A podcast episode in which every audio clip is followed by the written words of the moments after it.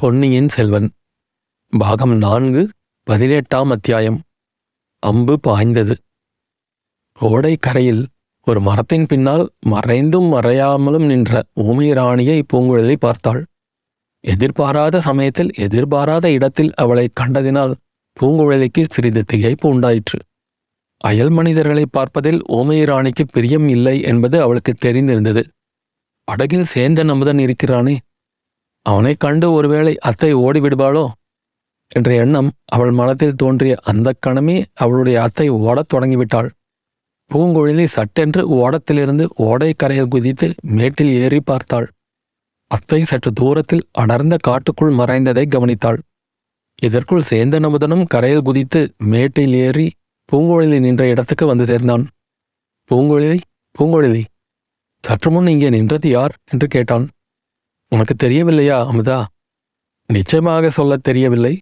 ஒருவேளை ஆமாம் என் அத்தைதான். செத்துப் போனதாக நீ நினைத்துக் கொண்டிருந்த உன் பெரியம்மாதான்.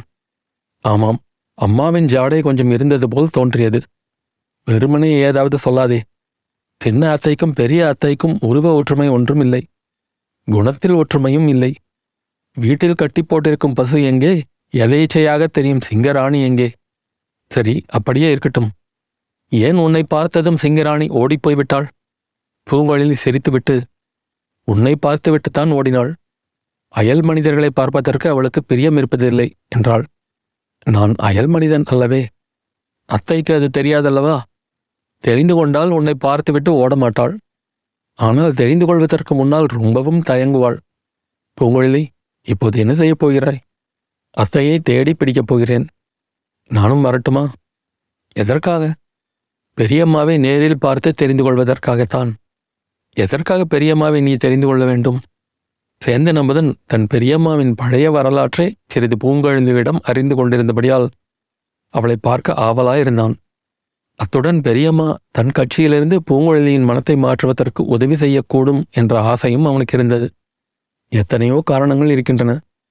ஆனால் பெரியம்மாவை தெரிந்து கொள்ள விரும்புவதற்கு காரணம் வேண்டுமா என்ன? என்றான். பூங்குழலி சற்று யோசித்துவிட்டு சரி வா போகலாம். உன்னையும் அழைத்துச் சென்றால் பெரியம்மாவை பிடிப்பது சற்று பிரயாசையாக இருக்கும். ஆனாலும் யார் விடுகிறார்கள்? படகை இங்கேயே கட்டி போட்டுவிட்டு போகலாம் என்றாள். அவ்விதமே படகை ஒரு தாழம் புதரின் அடியில் மறைவாக விட்டு கட்டி போட்டுவிட்டு இருவரும் கோடிக்கரை காட்டை நோக்கி சென்றார்கள். நடந்து கொண்டே சேந்தன் அமுதன் பூங்குழலி பெரியம்மா இலங்கை தீவிலோ பூதத்தீவிலோ இருக்கிறாள் என்று சொன்னாயல்லவா? என்றான். ஆமாம்.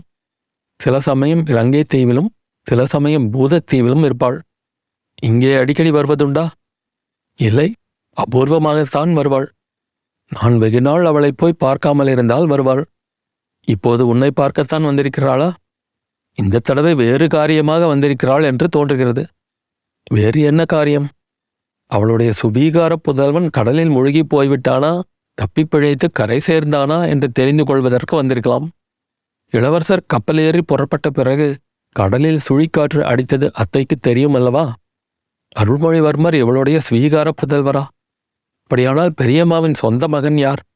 அதுதான் எனக்கு தெரியவில்லை. ஒரு நாள் இல்லாவிட்டால் ஒரு நாள் அந்த ரகசியத்தை நான் கண்டுபிடித்து தெரிந்து கொள்ளப் போகிறேன். சொந்த மகன் உயிரோடு இருக்கிறானா அல்லது இறந்து போய்விட்டானா? ஆம் அவன் இறந்து போயிருக்கவும் கூடும் யாருக்கு தெரியும்? என்று சொன்னாள் பூங்குழலி.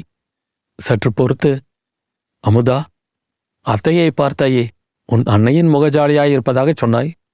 வேறு யாருடைய முகமாவது ஞாபகத்துக்கு வந்ததா? என்று கேட்டான். ஏதோ ஞாபகம் வருவது போல தோன்றுகிறது. தெளிவாகத் தெரியவில்லை. மேகத்திரை போட்டு மறைத்தது போல இருக்கிறது. பழுவூர் இளையராணியை நீ அடிக்கடி பார்த்ததுண்டா? சில சமயம் பார்த்ததுண்டு. ஆமாம் நீ சொன்ன பிறகு யாருடைய முகஜாடை என்று தெரிகிறது. நந்தினி தேவியின் முகத்தோற்றமே தான். ஆச்சரியமாக இருக்கிறதே. அது எப்படி ஏற்பட்டிருக்கும்? பூங்குழலி நீ எப்படி அந்த ஒற்றுமையை கண்டுபிடித்தாய்? அத்தையே அடிக்கடி நான் பார்த்து கொண்டிருக்கிறேன். பழுவூர் இளையராணியை சில தினங்களுக்கு முன்னாலே தான் இந்த கோடிக்கரையில் பார்த்தேன். முகத்தோற்றத்தின் ஒற்றுமை உடனே எனக்கு தெரிந்து போய்விட்டது. காரணம் என்னவாயிருக்கும்? அதையும் தான் ஒரு நாள் கண்டுபிடிக்கப் போகிறேன். இன்றைக்கு அத்தையை பார்த்ததும் அதை பற்றி கேட்கலாம் என்று இருக்கிறேன். அத்தைதான் ஊமையாயிற்றே. எப்படி அவளுடன் பேசுவாய்? நீ உன் தாயாரோடு பேசுவதில்லையா அமுதா? ஜாடையினால் பேசுவேன். பிறந்தது முதல் பழக்கம். அப்படியும் புதிய விஷயம் ஒன்றை பற்றி சொல்வதாயிருந்தால் கஷ்டம்தான். பெரிய அத்தையும் நானும் அப்படித்தான் ஜாடையினால் பேசிக்கொள்வோம். ஜாடையினால் பேச முடியாததை சித்திரம் எழுதி காட்டிக்கொள்வோம். ஒரே குடும்பத்தில் அக்கா தங்கை இருவரும் ஊமையாக பிறந்தது எவ்வளவு கஷ்டமான விஷயம். அவர்களை பெற்றவர்களுக்கு அதனால் எவ்வளவு துன்பமாக இருந்திருக்கும் அது மட்டுமல்ல சிறு வயதில் அக்காவும் தங்கையும் ஓயாமல் சண்டை போட்டுக்கொள்வார்களாம். அதனால்தான் பாட்டனார் பெரிய அத்தையை மட்டும் அழைத்து கொண்டு போய் பூதத்தீவு குடியேறி வசித்து வந்தாராம். பெரிய அத்தையின் பேரில் தாத்தாவுக்கு ரொம்ப ஆசையாம். குழந்தை பிறந்தவுடன் ராணியாகும் யோகம் இருக்கிறது என்று யாரோ ஜோசியன் ஒருவன் சொன்னானாம். அதனால் குழந்தை ஊமை என்று தெரிந்ததும் அவருடைய மனவேதனை ரொம்ப அதிகமாயிருந்ததாம். இப்படி பேசிக்கொண்டே அவர்கள் காட்டில் புகுந்தார்கள். வெகுநேரம் அலைந்தும் ஊமை ராணியை கண்டுபிடிக்க முடியவில்லை. அமுதா நீ என்னுடன் இருப்பதனால்தான் அத்தையை கண்டுபிடிக்க முடியவில்லை. உன்னை கண்டு வேண்டுமென்றே மறைந்து கொள்கிறாள். என்ன அதிர்ஷ்டம் அவ்வளவுதான்? நான் நினைத்தது எதுவும் நடைபெறுவதில்லை. நான் போகட்டுமா? எப்படி போவாய்? இந்த காட்டிலிருந்து உன்னை நான் தான் வெளியிலே கொண்டு போய் விட வேண்டும். இந்த சமயத்தில் ஓர் அதிசயமான குரல் ஒலி காட்டுக்குள்ளே இருந்து வந்தது. அது மனித குரலாகவும் தோற்றவில்லை மிருகங்களின் குரலாகவும் தோற்றவில்லை இரண்டு மூன்று தடவை அந்த ஒலி கேட்டது. ஒலி வந்த திசையை நோக்கி சில மான்கள் பாய்ந்து ஓடின. பூங்குழலி சற்று நின்று யோசித்தாள். அமுதா தத்தம் செய்யாமல் என்னை தொடர்ந்து வா என்று கூறினாள். குரல் வந்த திக்கை நோக்கி இருவரும் மெல்ல நடந்து சென்றார்கள். சற்று நேரத்துக்கெல்லாம் அதிசயமான காட்சி ஒன்றை கண்டார்கள். ஊமை ராணி ஒரு மரத்தின் அடிப்பகுதியில் சாய்ந்து நின்று கொண்டிருந்தாள். அவளுடைய கையில் இளந்தளிர்கள் சில வைத்துக் கொண்டிருந்தாள். அவளைச் சுற்றிலும் ஏழெட்டு அழகிய மான்கள் நின்று கொண்டிருந்தன. அவள் கையிலிருந்த தளிர்களை தின்பதற்கு அவை போட்டியிட்டன. அவளுடைய தோளின் மீது ஒரு சிறிய மான்குட்டி உட்கார்ந்து தன் சின்னஞ்சிறிய அழகிய கண்களால் அவளுடைய முகத்தை பார்த்து கொண்டிருந்தது. இந்த அபூர்வமான தோற்றத்தைக் கண்டு பூங்கோழலியும் அமுதனும் சிறிது நேரம் அசையாமல் நின்றார்கள். முதலில் ஊமைராணியின் தோள் மேல் இருந்த மான்குட்டி தான் அவர்களை பார்த்தது. பார்த்ததும் தோள் மீதிருந்து துள்ளி கீழே குதித்தது. மற்ற மான்களும் அவர்களை பார்த்துவிட்டன. எல்லா மான்களும் அவர்கள் நெருங்கி வந்தால் பாய்ந்து ஓடுவதற்கு ஆயத்தமாக நின்றன. பின்னர் ஊமைராணியும் அவர்களை பார்த்தாள். அவள் தொண்டையிலிருந்து இன்னொரு விசித்திரமான ஒலி வந்தது. அதைக் கேட்டதும் மான்கள் எல்லாம் துள்ளி பாய்ந்து ஓடிப்போய்விட்டன அத்தைக்கு மனிதர்களின் பாஷை மட்டும்தான் தெரியாது. மிருகங்களின் பாஷை நன்றாய் தெரியும் என்று பூங்கொழிலை சொல்லிக்கொண்டே ஊமையராணியிடம் சமிச்சை செய்தாள். ஊமையராணி இம்முறை ஓடவில்லை. பூங்குழலியை பார்த்து பதில் சமிக்ஞை செய்தாள். பூங்குழலி நெருங்கி வந்ததும் ஊமையராணி அவளை கட்டி அணைத்து கொண்டு உச்சி முகர்ந்தாள். சேந்தன் அமுதன் சற்று தூரத்திலேயே நின்று கொண்டிருந்தான். அத்தையும் மருமகளும் சிறிது நேரம் மௌன பாஷையில் பேசினார்கள். பின்னர் பூங்குழலி அமுதனை அருகில் வரும்படி அழைத்தாள். ஊமையராணி அவனை மேலும் கீழும் சில தடவை உற்று பார்த்துவிட்டு அவன் தலை மீது கை வைத்து ஆசி கூறும் பாவனையில் சிறிது நேரம் இருந்தாள். பின்னர் கையை அவன் தலையிலிருந்து எடுத்துவிட்டு பூங்குழலியை கையை பிடித்து இழுத்து கொண்டு போனாள். மூன்று பேரும் ஓடை கரைக்கு வந்தார்கள். ஊமை ராணி அங்கேயே உட்கார்ந்து கொண்டு பூங்குழலிக்கு போய் வரும்படி சமிக்ஞை காட்டினாள். பூங்குழலி வா உமுதா வீட்டுக்கு போகலாம். அத்தை வரமாட்டாளாம். இங்கே சாப்பாடு கொண்டு வர வேண்டுமாம் என்றாள். இருவரும் கலங்கை விளக்கை நோக்கி போனார்கள். பூங்குழலி எனக்கு என்ன சொல்கிறாய்? என்று அமுதன் கேட்டான். உன்னோடு தஞ்சைக்கு வரலாம் என்ற எண்ணம் எனக்கு இருந்தது. அது இப்போது சாத்தியமில்லை. அத்தைக்கு அவருடைய செல்வச் சுபீகார பிள்ளையை பார்க்க வேண்டுமாம். ஆகையால் மறுபடியும் நாகைப்பட்டின பிரயாணம் எனக்கு இருக்கிறது. நீயும் உடன் வந்தால் அத்தை உடனே ஓடி மறைந்தாலும் மறைந்து விடுவாள். அவளிடம் நான் தெரிந்து கொள்ள வேண்டிய விவரங்களையும் தெரிந்து கொள்ள முடியாது. சேந்தன் அமுதன் பெருமூச்சு விட்டு நான் கொடுத்து வைத்தது அவ்வளவுதான். அப்படியானால் இப்போதே உன்னிடம் விடைபெற்றுக் கொள்கிறேன் என்றான். இல்லை இல்லை. வீட்டுக்கு வந்து சாப்பிட்டுவிட்டு உன் மாமன் முதலியவர்களிடம் விடை பெற்று கொண்டு போ. இல்லாவிட்டால் என்னிடம் எல்லாரும் சண்டைக்கு வருவார்கள். வழியில் இன்னொரு இடத்தில் ஒரு புதரின் மறைவில் நின்று ஒரு பெண்ணும் ஆணும் பேசிக் கொண்டிருப்பதை அவர்கள் பார்த்தார்கள். ஆஹா அண்ணி ராக்கம்மாள் போல் இருக்கிறது. இன்னமும் ரகசிய பேச்சு முடிந்தபாடாக இல்லை. இப்போது வந்திருப்பவர்கள் யார்? அந்த பாண்டிய நாட்டு ஒற்றர்கள் தானா வேறு யாராவதா? என்று பூங்குழலி தனக்குத்தானே சொல்லிக் கொண்டாள். ராக்கம்மாள் புதர் மறைவிலிருந்து வெளிப்பட்டு வந்தாள். பூங்குழலியை பார்த்ததும் சிறிது திடுக்கிட்டாள். ஆனால் அதை உடனே மறைத்து கொண்டு வேகமாக அவர்களாண்டே நெருங்கி வந்தாள். பூங்குழலி தனி நாள் எங்கே தொலைந்து போயிருந்தாய்? உன் அப்பாவும் அண்ணனும் ரொம்ப கவலைப்பட்டு போனார்களே என்றாள். எதற்காக கவலைப்பட வேண்டும்? நான் வீட்டை விட்டு போவது இதுதான் முதலாவது தடவையா? இந்த தடவை உன் அத்தை மகனையும் அழைத்து கொண்டு போய் விட்டாயல்லவா ஒருவருக்கும் சொல்லாமல் நீங்கள் கல்யாணம் செய்து கொண்டு விடுவீர்களோ என்று கவலை. அண்ணி இந்த மாதிரி அசட்டு பேச்செல்லாம் என்னிடம் பேச வேண்டாம் என்று எத்தனை தடவை சொல்லியிருக்கிறேன். இன்னொரு தடவை இவ்வாறு பேசினாயோ? இல்லையடி பெண்ணே இல்லை. நீ உன் அத்தை மகனை கல்யாணம் செய்து கொண்டால் எனக்கு என்ன? அரசகுமாரனை கல்யாணம் செய்து கொண்டால் எனக்கு என்ன? இலங்கையிலிருந்து உன் பெரிய அத்தை வந்து உன்னை தேடிக் கொண்டிருந்தாள் அவளை நீ பார்த்து விட்டாயா? என்றாள். இல்லை இன்னும் பார்க்கவில்லை என்று சொன்னாள் பூங்குழலி. வீடு சேர்வதற்குள் சேந்தன் அமுதனிடம் தனியாக பேசும் சந்தர்ப்பம் கிடைத்தபோது அமுதா ஜாக்கிரதை. அண்ணி பாண்டிய நாட்டு சதிகாரர்களோடு சேர்ந்தவள். அவள் உன் வாயை பிடுங்க பார்ப்பாள். ஒன்றுக்கும் பதில் சொல்லாதே என்றாள். இங்கே நான் இருக்கும் இன்னும் சிறிது நேரமும் ஓமையாகவே இருந்து விடுகிறேன் என்றான் சேந்தனமுதன் அன்று பிற்பகலில் பூங்குழலி மறுபடியும் நாகைப்பட்டினத்தை நோக்கி தன் ஓடத்தைச் செலுத்தினாள். படகில் ஊமை ராணி வீற்றிருந்தாள்.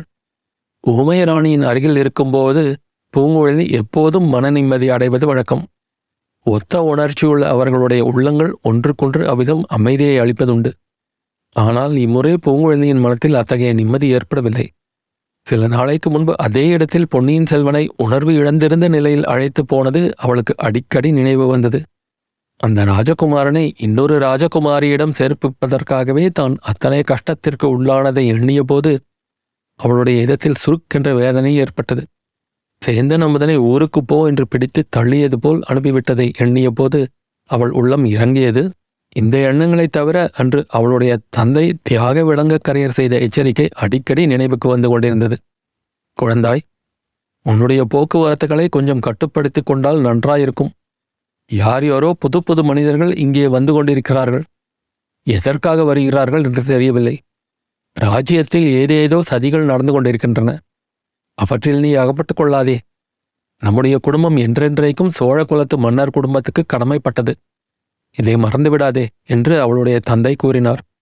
தந்தையின் எச்சரிக்கையோடு அண்ணியின் ரகசிய நடவடிக்கைகளையும் சேர்த்து எண்ணியபோது பூங்குழலிக்கு என்றுமில்லாத திகில் உண்டாயிற்று.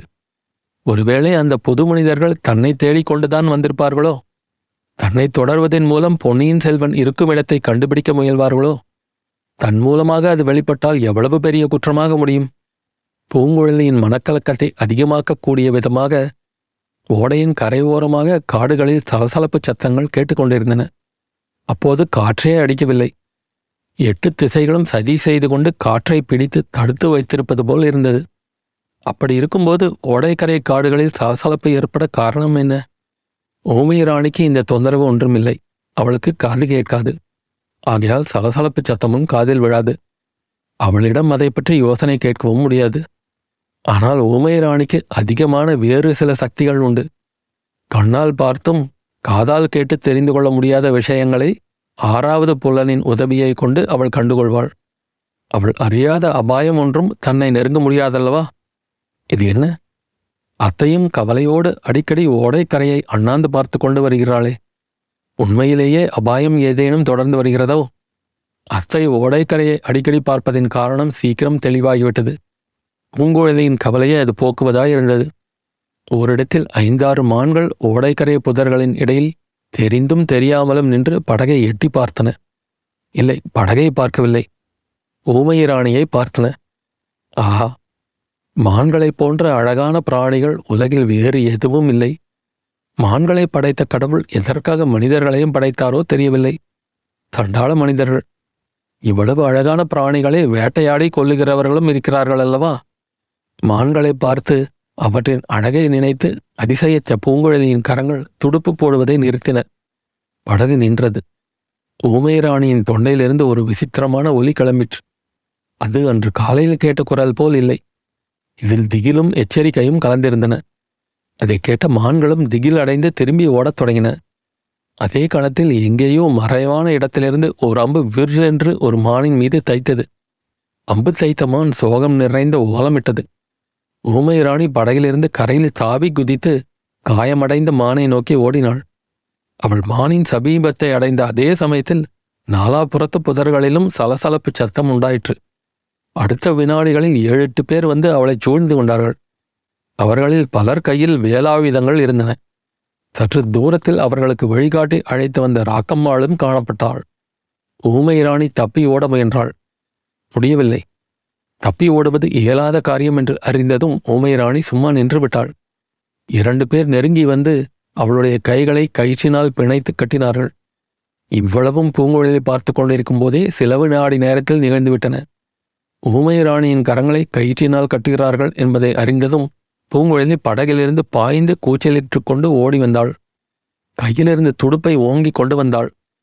ஊமையராணியைச் சுற்றி நின்றவர்களில் ஐந்தாறு பேர் பூங்குழலியை நோக்கி ஓடி வந்தார்கள். அவளை பிடித்து இழுத்து கொண்டு போய் படகில் தூக்கி போட்டு கயிற்றினால் இறுக்கி கட்டிவிட்டார்கள். பிறகு திரும்பிச் சென்றார்கள். அவர்களுடன் சாவதானமாக வந்த ஊமையராணியையும் அழைத்து கொண்டு சில வினாடி நேரத்தில் மறைந்து விட்டார்கள். அத்தியாயம் முடிவு.